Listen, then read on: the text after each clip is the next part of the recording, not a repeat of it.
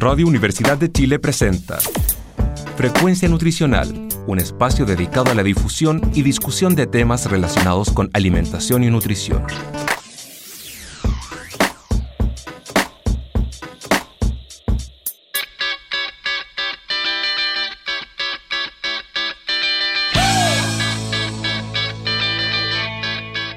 A todos, muy buenos días y sean bienvenidos a un nuevo programa de Frecuencia Nutricional en sintonía con tu bienestar.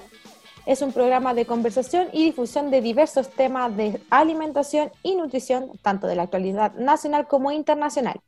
Estamos muy felices de comenzar un nuevo programa en el que, como cada sábado, entregamos un poco de nuestro conocimiento, ya que somos un programa formado por estudiantes de nutrición y dietética de la Universidad de Chile. Mi nombre es Valentina Somonte y me encuentro aquí con mi compañera Ivonne Guerrero. Hola Ivonne. Hola Vale, ¿cómo estás? Muy bien, gracias. Eh, les vamos a dar obviamente el espacio a nuestra invitada también para preguntarle cómo está. Bienvenida y muchas gracias por estar acá. Hola Ivonne, hola Valentina, muchas gracias por la invitación. Todo bien por acá. Antes de que empecemos entonces con el programa del día de hoy, que se viene súper interesante, les voy a hacer recordatorio de nuestras redes sociales para que ustedes vayan ahí, siempre les estamos subiendo información, les vamos subiendo infografías, resúmenes, fotitos de todo lo que hablamos en el programa y estamos en bastantes plataformas. Estamos en Instagram como Frecuencia Nutricional, estamos en Facebook como Frecuencia Nutricional Radio U de Chile, en Spotify ahora como Frecuencia Nutricional y en YouTube también como Frecuencia Nutricional para que usted vaya ahí a seguirnos, sobre todo si es que se pierde el programa, si quiere volver eh, quiere volver a escucharlo. Entonces estamos, como les dije, con la invitada María Fernanda Jara, ella es nutricionista, y vamos a estar hoy día hablando de ser vegano, o, perdón, ser vegetariano en una pandemia. Bueno, entonces, María Fernanda, bienvenida. Muchas gracias por aceptar la invitación al programa. Y para comenzar, yo creo que lo primero que tendríamos que definir es qué se conoce como una alimentación vegetariana. Eh, bueno, muchas gracias a ustedes por, por esta invitación. Em, Sí, es, difícil definir eh, o dar un solo concepto de qué es alimentación vegetariana. La verdad es que eh, en la literatura científica no encontramos una definición eh, que sea, que sea tan precisa, ¿ya? Em, la, dieta vegetariana o una alimentación vegetariana la podemos definir más que nada según eh, la exclusión e inclusión de, cierto, de distintos tipos de productos de origen animal. Entonces, según esto vamos a tener un amplio rango de cuáles podría, qué podría definirse como dieta vegetariana. Por un lado, eh, tenemos la dieta flexitariana o la dieta semi-vegetariana, que es aquella que, eh, que incluye porciones de carne, pero en una, en una proporción muy, muy baja. Incluye pequeñas porciones de carne durante, durante la semana. Entonces, eh, en algunos estudios, en algunos eh, eh, documentos científicos, esta dieta igual se considera como una especie de dieta vegetariana. y por el otro lado, por el otro extremo, tenemos las dietas veganas, que son aquellas que excluyen todo tipo de alimento de origen animal. Es decir, ya, ya dentro de esta dieta no se va a incluir ni lácteos, ni huevos, incluso se excluye la miel también. Entonces, es, por, eso, por eso es muy difícil dar una sola definición de qué es la alimentación vegetariana, porque como les comenté, tenemos este, este amplio eh, rango de, dietas vegetarianas o también se denominadas dietas basadas en plantas. Exactamente.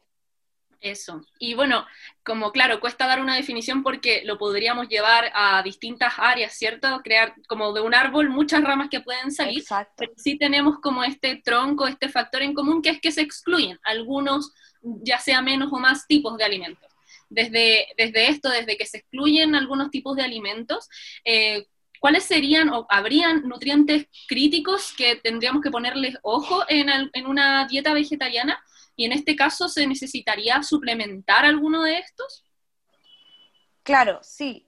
Todo va a depender, como, como ya dijimos, de qué tan estricta sea la alimentación, ¿ya? Pero sí, hay, sí, sí se han identificado nutrientes críticos, que son eh, nutrientes que podrían, en el fondo, por, por falta quizás de consumo, podrían ocasionar ciertos eh, efectos adversos en la salud, ¿ya?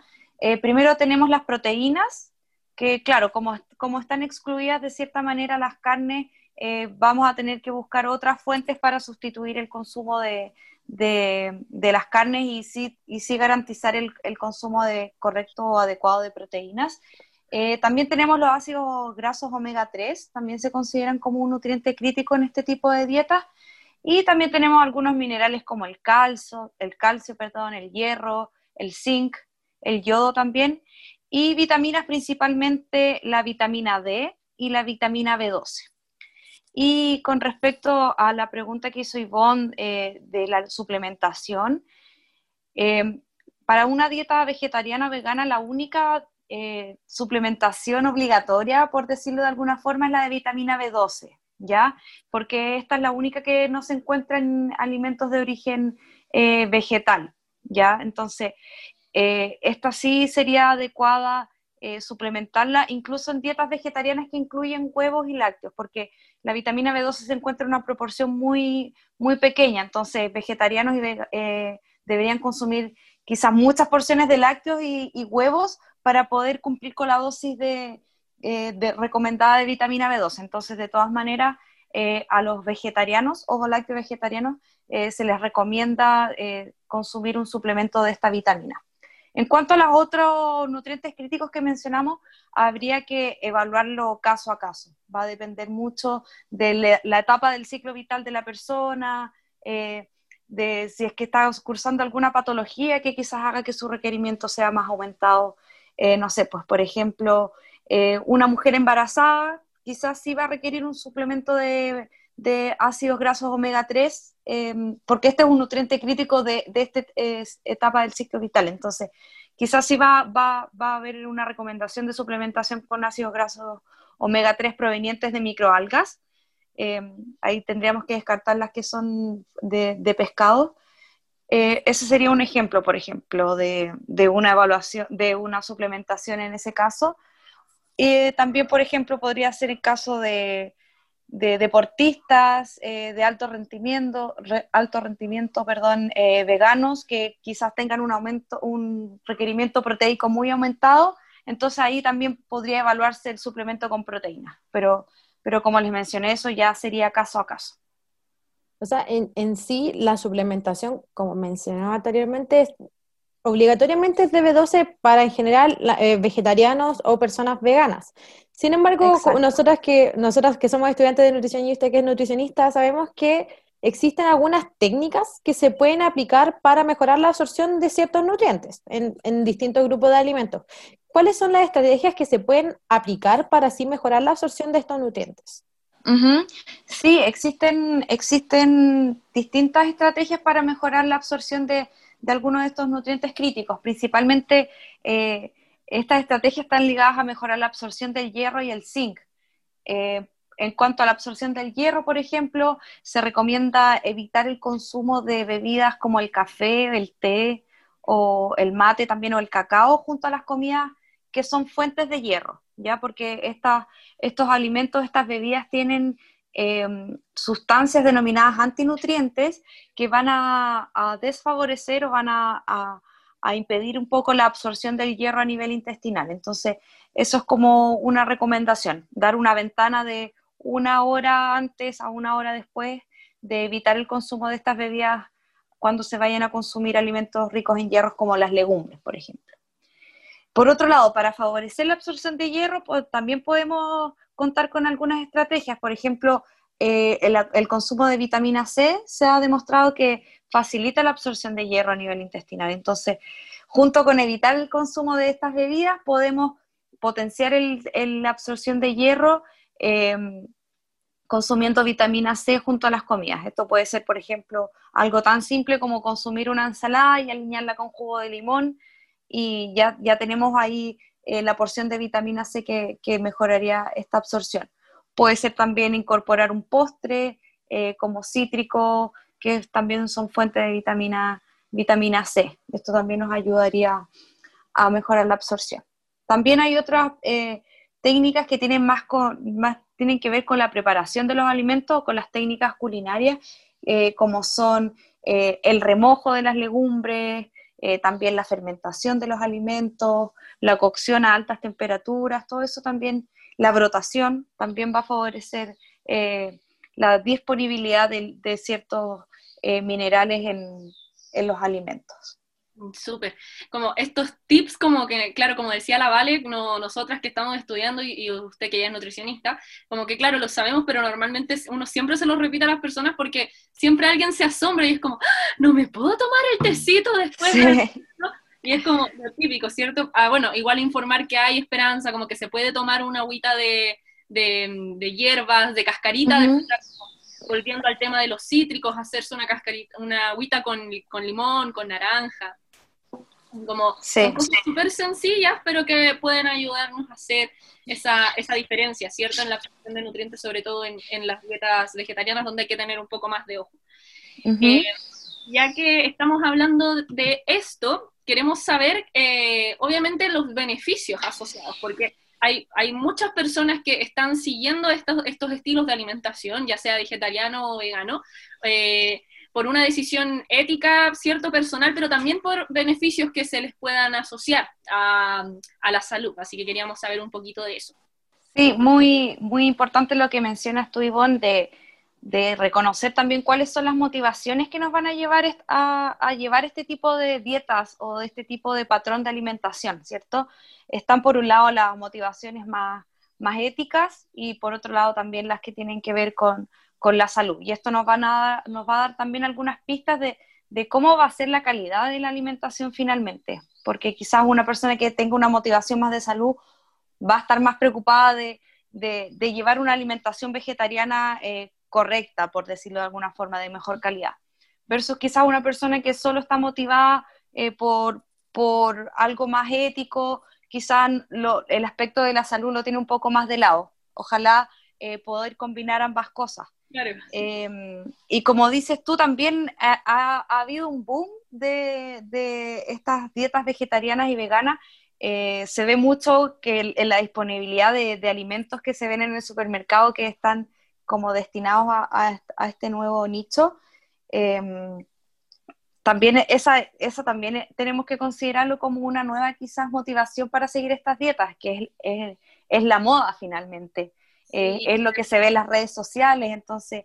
Y en verdad en el último tiempo, perdón, en el último tiempo de verdad como la oferta de productos de verdad que es muy grande, como en un periodo muy corto de tiempo, porque no sé, yo me acuerdo años atrás, como que lo único que existía eran como la carne de soya y estas hamburguesas como Vegetex, una cosa así, pero ahora uno va y en el supermercado hay secciones especiales con mucha cantidad de productos, de, imitación de, todo, de quesos, de yogures, de eh, sucedáneos de carne, etcétera. Sí, hay, hay un montón de, de productos, o sea, la, la industria obviamente eh, siempre está como bien atento a, esta, a las necesidades de los consumidores y, adaptan también su oferta de producto. Entonces, ahora es mucho más fácil encontrar eh, bebidas vegetales, como dices tú, quesos veganos, hamburguesas, todo tipo de alimentos que tratan de un poco sustituir al, alimento de origen animal. Eh, no solo en sus más que en sus características nutricionales, en sus características Em, de, sabor, de textura, y, no muchas veces lo, nutricional está como tan, eh, no es tan favorable, no tienen un perfil nutricional tan bueno. Entonces también hay que tener ojo ahí con los nuevos productos eh, que aparecen y que pareciera que sustituyen al alimento, como por ejemplo el yogurt, hay postres veganos también, pero claro, el contenido proteico es distinto, eh, tienen mayor contenido de azúcar, tienen mayor contenido de grasas, entonces eh, que exista este, esto, esta nueva oferta de productos no significa que lo va a reemplazar eh, de manera similar en, cuanto a lo nutricional. Así que ahí también tenemos una tarea bien grande como nutricionistas y ustedes también como futuras nutricionistas de, educar a la población en cuanto a esto. Y como decías también, lo de los beneficios también va, va, muy ligado a esto, los beneficios eh, existe mucho en la literatura que habla sobre los beneficios de estas dietas. Em, tenemos beneficios en cuanto al peso corporal, se ha visto en estudios que, los, vegetarianos y veganos tienen un IMC menor que otros que, que siguen dietas más omnívoras, por llamarlas de alguna forma. Em, también se ha visto en, estudios de caso de control que las personas que siguen una dieta, un patrón de alimentación vegetariano y vegano, tienden a bajar de peso más rápido. Eh, también tienen menos factores de riesgo en cuanto a salud cardiovascular, eh, menor obesidad abdominal, eh, menores índices de presión arterial, de glicemias, etc. mejor perfil lipídico también. también tenemos beneficios con respecto al menor riesgo de cáncer, sobre todo el riesgo de cáncer de colon, porque se ha visto que las dietas vegetarianas y veganas tienen mayor contenido de fibra, lo que se asocia también con una salud eh, gastrointestinal. Eh, y también las dietas vegetarianas y veganas bien planificadas eh, tienen mayor contenido de, antioxidantes, que también tienen relación con el desarrollo de, algunos tipos de cáncer. pero bueno, volviendo a lo mismo, todos estos beneficios tienen que ver exclusivamente cuando esta dieta vegetariana o vegana está bien planificada y, cumple con los requisitos de, incluir más frutas y verduras, reducir el consumo de carnes rojas, eh, consumir más fibra. Si es que una persona va a pasar su dieta vegetariana o vegana en el consumo de alimentos ultraprocesados, que como ya dijimos ha aumentado mucho la oferta de estos productos, la verdad que estos beneficios difícilmente se van a, se van a manifestar. Entonces, eh, hay que sacar un poco ese, ese concepto de que solo por el hecho ya de llevar una dieta vegetariana vegana es un sinónimo de llevar una dieta saludable, sino que va a depender de la calidad de, los alimentos que componen esta.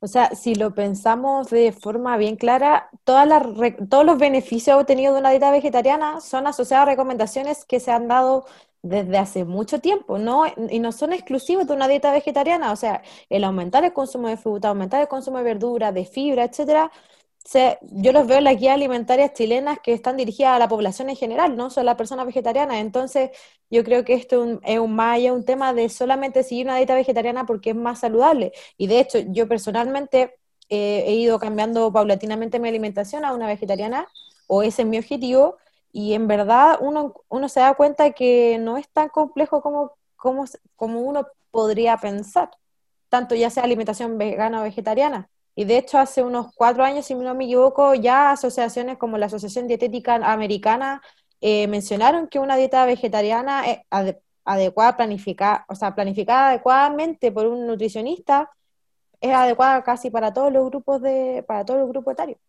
Y eso es lo que decían ustedes. Sí, o sea, está, está, estuvo muy, eh, eh, como por decirlo, hubo mucha preocupación de que, de que estas dietas se masificaran tanto que se incluyeran en la alimentación de niños pequeños, de mujeres embarazadas, eh, y ya se, se, ha sacado un poco ese mito de que estas dietas no son aptas para, para estos tipos de, para estas edades, en el fondo. Ya el Ministerio de Salud también, chileno también ha declarado que este tipo, este tipo de dietas, como dices tú, bien planificadas, eh, son aptas para cualquier etapa del ciclo vital. Así que eh, también como profesionales de salud, también tenemos que sacar un poco ese mito, porque muchas veces las mamás van a consultar porque quisieran quizás seguir un patrón de alimentación vegetariana con sus hijos o cursar embarazos siguiendo estos patrones de alimentación y muchas veces son los mismos profesionales de salud los que les ponen, los que ponen un pare a esto porque también eh, no, no, se han actualizado quizás de la manera correcta, pero, pero sí, de que se puede, se puede. Tiene que ser bien planificado, sí. Eso, como al igual que cualquier estilo de alimentación, ¿cierto? Como ya sea que la persona elija ser vegetariano, vegano o no sé, por ejemplo, solo eliminar X grupo de alimentos, eh, etcétera. En cualquier caso, la idea es que la alimentación sea equilibrada, ¿cierto? Adecuada a cada persona y en, cada caso en particular. Pero de que hay un, gran porcentaje de la población o, que está aumentando el, número de personas que llevan alimentación vegetariana y vegana y esas personas no sé que se han quedado fuera de la pandemia, que es el poco que le vamos a dar ahora de cómo ha sido llevar una alimentación de este estilo ahora en pandemia y vamos a hablar de esto a la vuelta de este primer corte.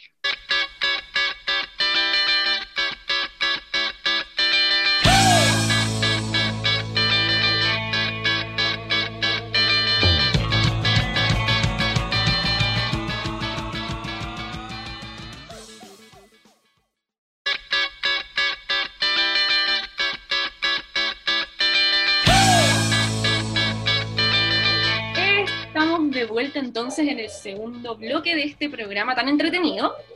Eh, y junto a nuestra invitada entonces estábamos hablando un poquito de las eh, dietas o estilos de alimentación vegetariana, que hablábamos de que no hay un, consenso, ¿cierto?, de cómo definir este tipo de alimentación porque tiene muchas formas de de expresarse, de hacerse, ya sea eliminar, por ejemplo, solo huevos, eliminar solamente lácteos, eliminar todos los eh, alimentos que proceden de origen animal, pero sí tenemos este factor en común en, que se, algo se elimina, ¿cierto? Algo se elige no consumir en la, en la dieta de la persona y gracias a eso tenemos que ponerle ojo a ciertos nutrientes, ¿cierto? Nos hablamos un poco de los omega 3, el hierro, el zinc, eh, vitamina D, entre otras, eh, de las cuales la suplementación obligatoria sería la de vitamina B12, esa siempre, y ya todas las otras vitaminas hay que obviamente ponerles atención caso a caso, entendiendo que todos somos distintos y todos nos vamos a estar alimentando de forma distinta.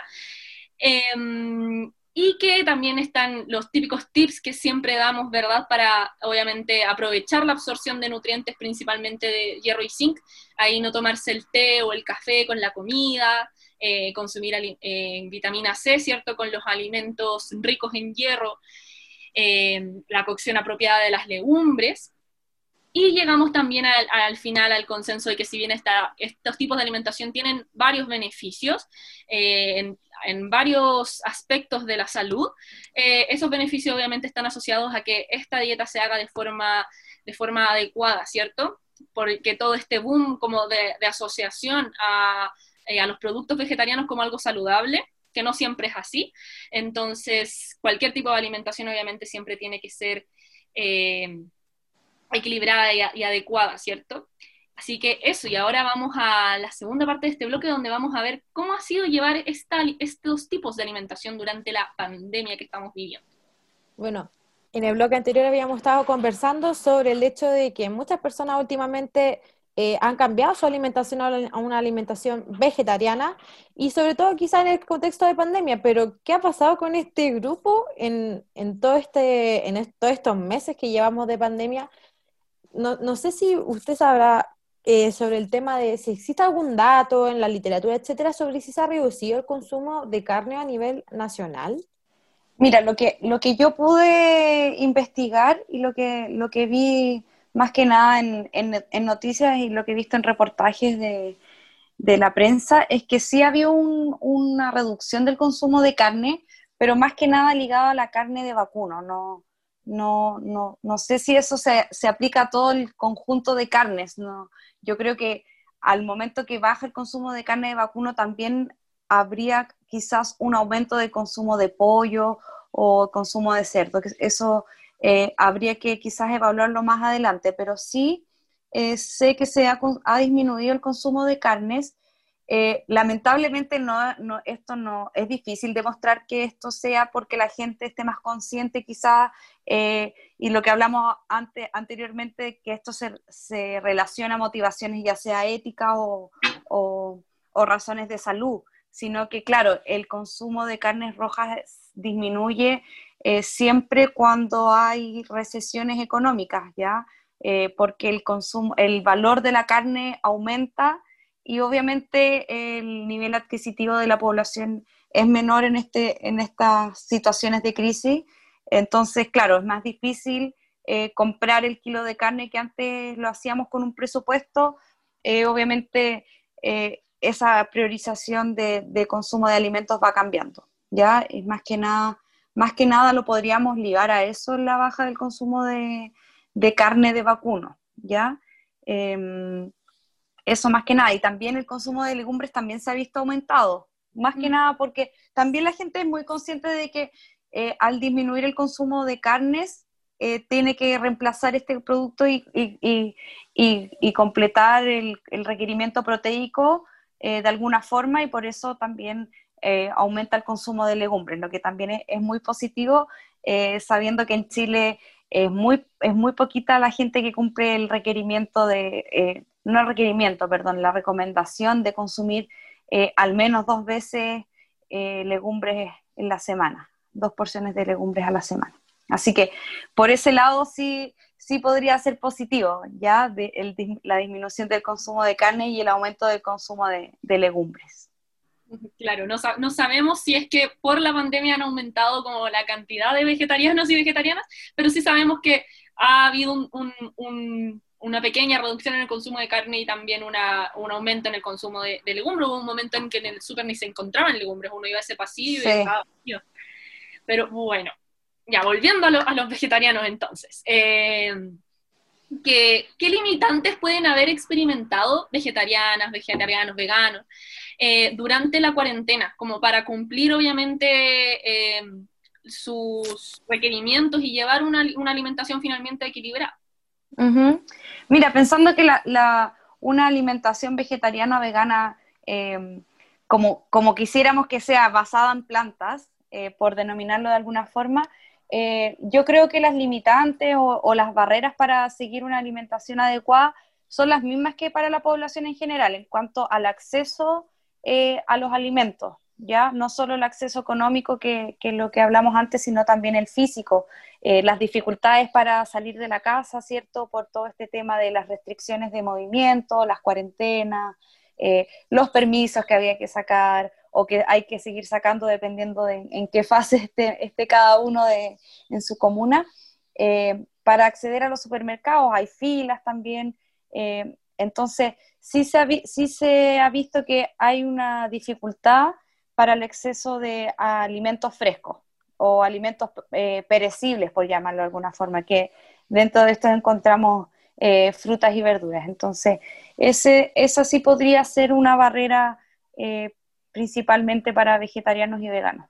Pero también, por otro lado, tenemos que ha habido un gran aumento de, de, emprendedores también que, que nos facilitan un poco esta tarea, que se la han jugado un poco por llevar estas frutas y verduras a, la puerta de tu casa, entonces también, em, claro, va a depender también del acceso económico de cada uno también para poder acceder a este tipo de, plataformas o servicios, pero sí, e, más que nada esta dificultad es para toda la población, no es exclusiva para, para vegetarianos y veganos. Claro, obviamente sí los va a complicar más porque si es que llevan una dieta de buena calidad, si ellos van a depender más del consumo de, este tipo de productos eh, perecibles o que tienen una, duración menor en el tiempo.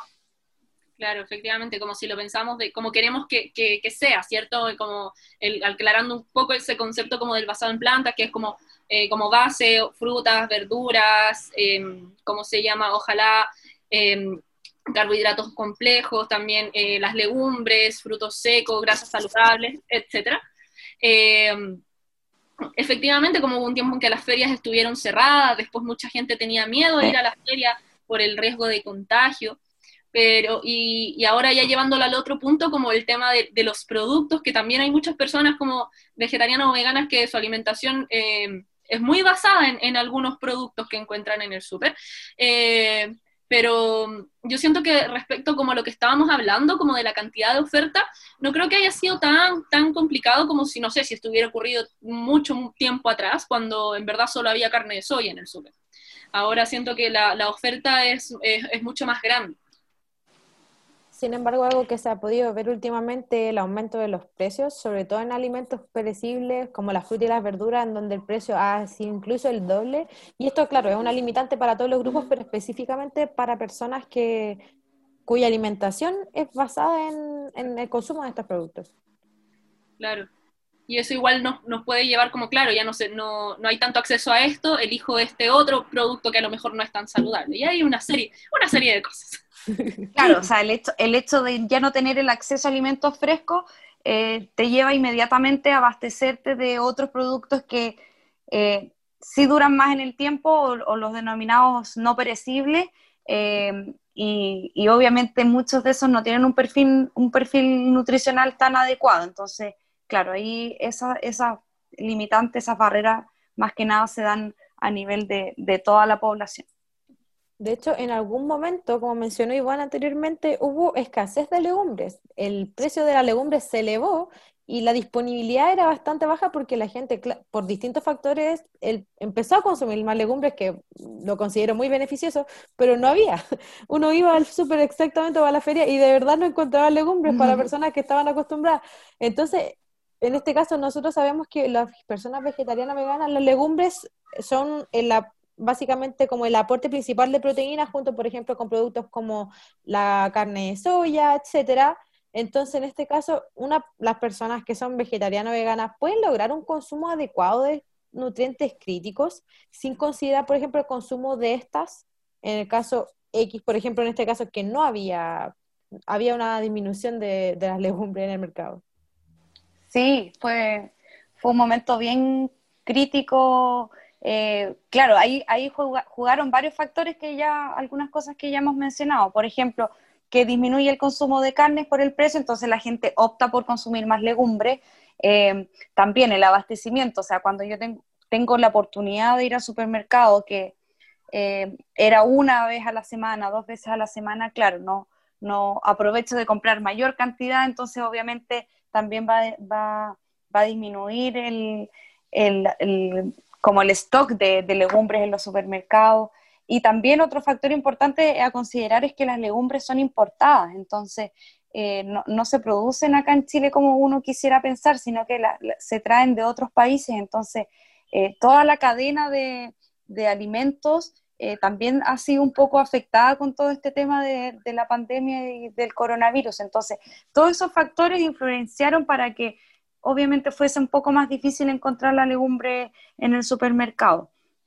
Y claro, como mencionamos anteriormente, la legumbre es un alimento muy importante, sobre todo para, las personas que excluyen las carnes de, su alimentación, eh, sobre todo para veganos, porque ellos ya eh, han excluido otros alimentos que son fuentes de proteínas, como podría ser el huevo y los lácteos. Entonces, para veganos que, que sí las legumbres son un pilar de su alimentación, eh, obviamente es, algo complejo que no puedan acceder a, este, a este alimento. Entonces, eh, ahí, ahí se complica harto la cosa cuando, cuando no existe el consumo de legumbres en la dieta.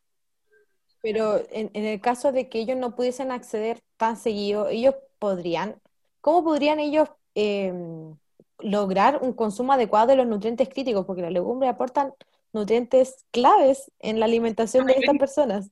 Entonces, en este, en este contexto de que la, disponibilidad de la disponibilidad de legumbres y por lo tanto el consumo de estas disminuye, ¿cómo podrían hacerlo estas personas? Sí, es, bien complejo. Ahí tendrían que empezar a, buscar otras fuentes de proteína de origen vegetal. Eh, hay otros alimentos que sí, que sí podrían aportarnos eh, proteína en cantidad suficiente como es la, soya, tenemos eh, la soya texturizada que, también se ha metido harto en la dieta de, los chilenos porque tiene una, textura muy parecida a la carne molida que, y que sirve para reemplazarla en muchas, en muchas recetas, entonces esa sería una fuente importante de proteínas. También tenemos otros alimentos que derivan de la soya como es el tofu, que, todavía no es tan popular, pero poco a poco se va, se va metiendo más en la alimentación de los vegetarianos y veganos y también omnívoros. Em, y bueno, también podríamos contar con otros alimentos fuentes de proteínas como son la avena, eh, los frutos secos, las semillas, pero claro, la, la, falta de proteína eh, yo creo que es, difícil eh, sustituirla en, en ese sentido. Se entiende perfecto. Y ya bueno, aparte, eh, además de las legumbres, eh, ¿qué otros consejos le podemos dar eh, a, las, a las personas vegetarianas y veganas, ¿cierto? Para que, durante, si es que la alimentación se vio afectada o no en, durante la pandemia, para que lleven eventualmente una alimentación completa, ¿cierto? Y suficiente y equilibrada. sí, importante primero planificar la alimentación. ¿Ya? Entendiendo que, esta alimentación debe ser eh, variada y debe cumplir con todas estas características para, cubrir em, requerimientos de nutrientes críticos que ya mencionamos. Entonces, primero, primero reconocer cuáles son los nutrientes críticos en la alimentación y cómo podemos planificar una alimentación para, cubrir em, eh, estos requerimientos, entonces primero planificar quizás semanalmente qué alimentos voy a consumir durante esa semana.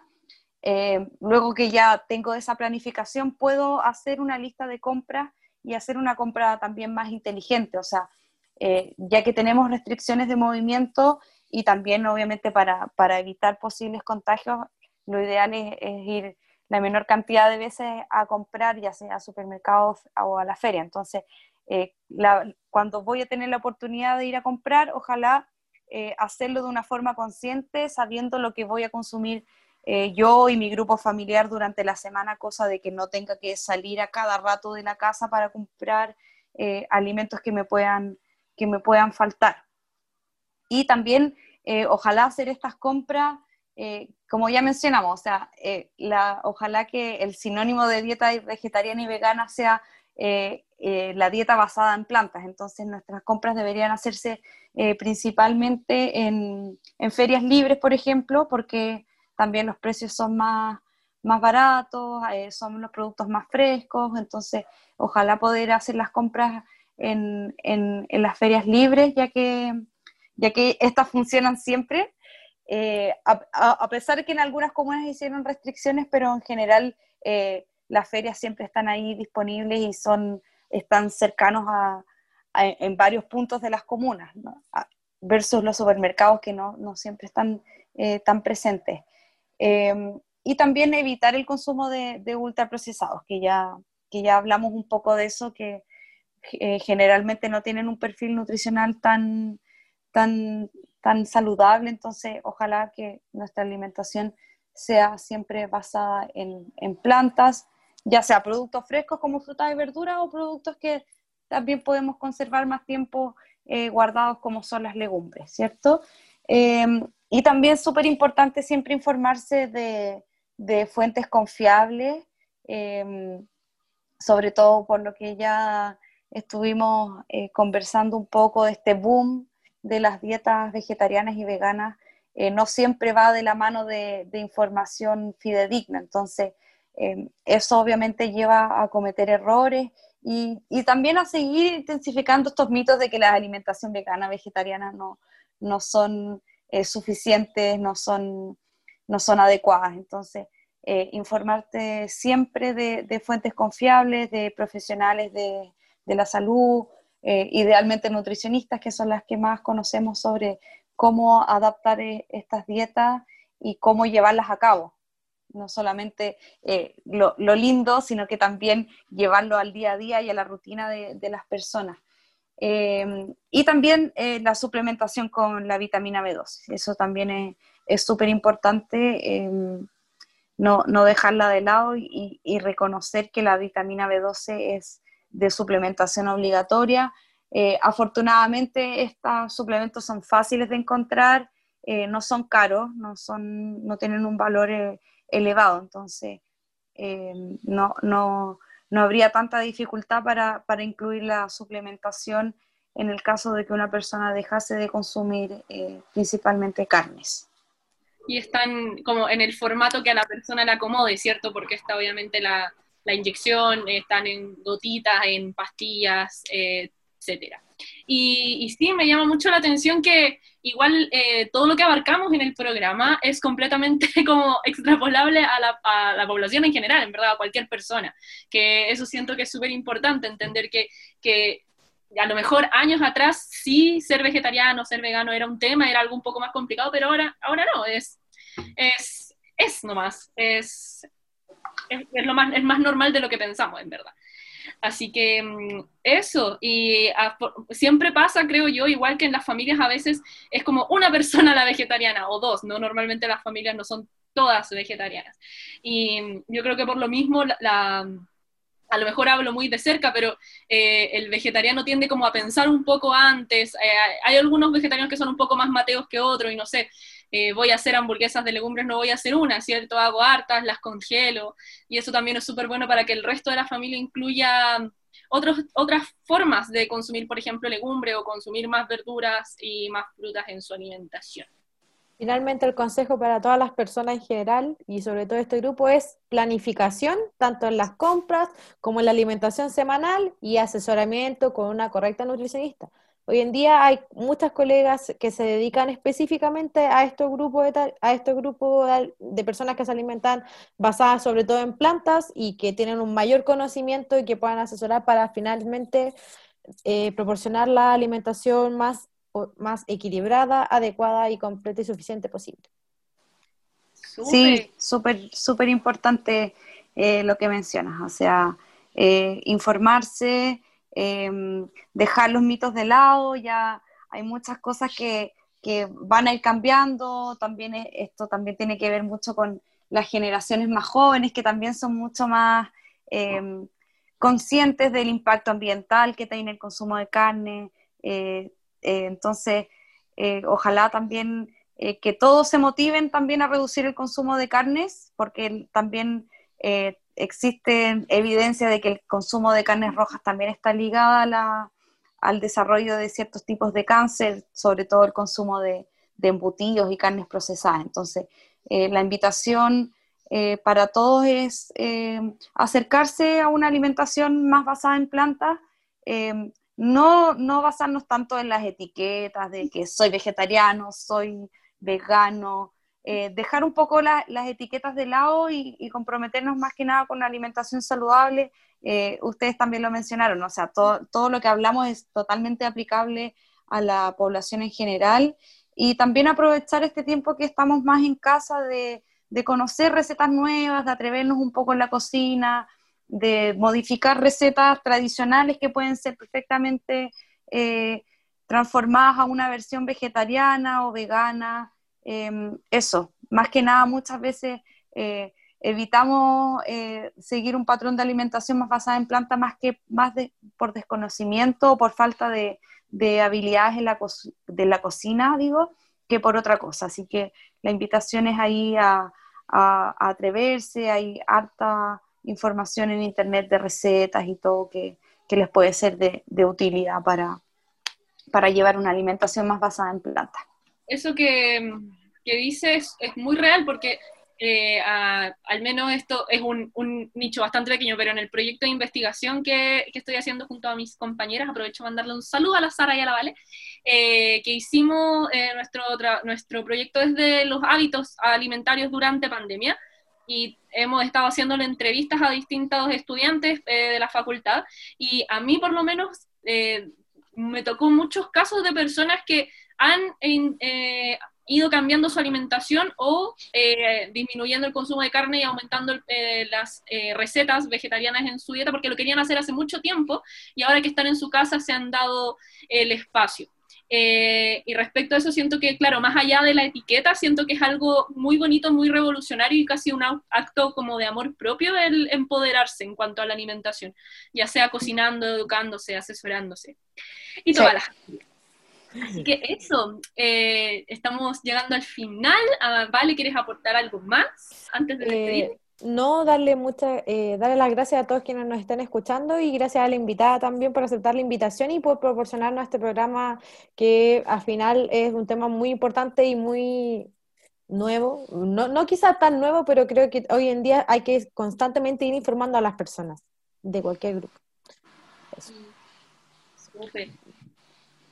Nuestra invitada, eh, María Fernanda, quiere mandar saludos a alguien. No, o sea, más que saludos, eh, invitarlos y motivarlos a, informarse más sobre esta alimentación basada en plantas, eh, a, disfrutar del proceso más que nada, no, no, a, no frustrarnos, no, no a decir, no, ya, mañana voy a ser vegano, porque son cosas que muchas veces desconocemos, no tenemos quizás la cultura de, de comer eh, tan saludable, siempre el chileno le encanta la carne, el asado, eh, sobre todo eh, las fiestas patrias que ya que fueron el fin de semana pasado, entonces también a, involucrarnos, como dices tú, a empoderarnos un poco de, de nuestras decisiones alimentarias que tienen que ver, que ver con nuestra salud finalmente, o sea, no, es nada, no es nada más que eso, entonces eso más que nada, la invitación a todos a, a informarse, a a sacar, dejar los mitos de lado y, y, no basarse tanto en las etiquetas, sino que eh, disfrutar de los procesos y que cada uno lo viva como, como le haga más sentido, más que nada. Excelente. Vale, ¿tú quieres mandar algún saludo, algo más? Eh, un saludo a mi madre, que lo más probable es que me vaya a estar escuchando, así, y a todos quienes nos escuchan también. Estamos entonces. Nos, vemos el próximo sábado, lo dejamos invitado, todos los sábados tenemos programa aquí en Frecuencia Nutricional, así que muchas gracias por acompañarnos y nos vemos. Que tengan un muy buen día. Chao, chao. Chao, gracias por la invitación. Radio Universidad de Chile presentó Frecuencia Nutricional, un espacio dedicado a la difusión y discusión de temas relacionados con alimentación y nutrición.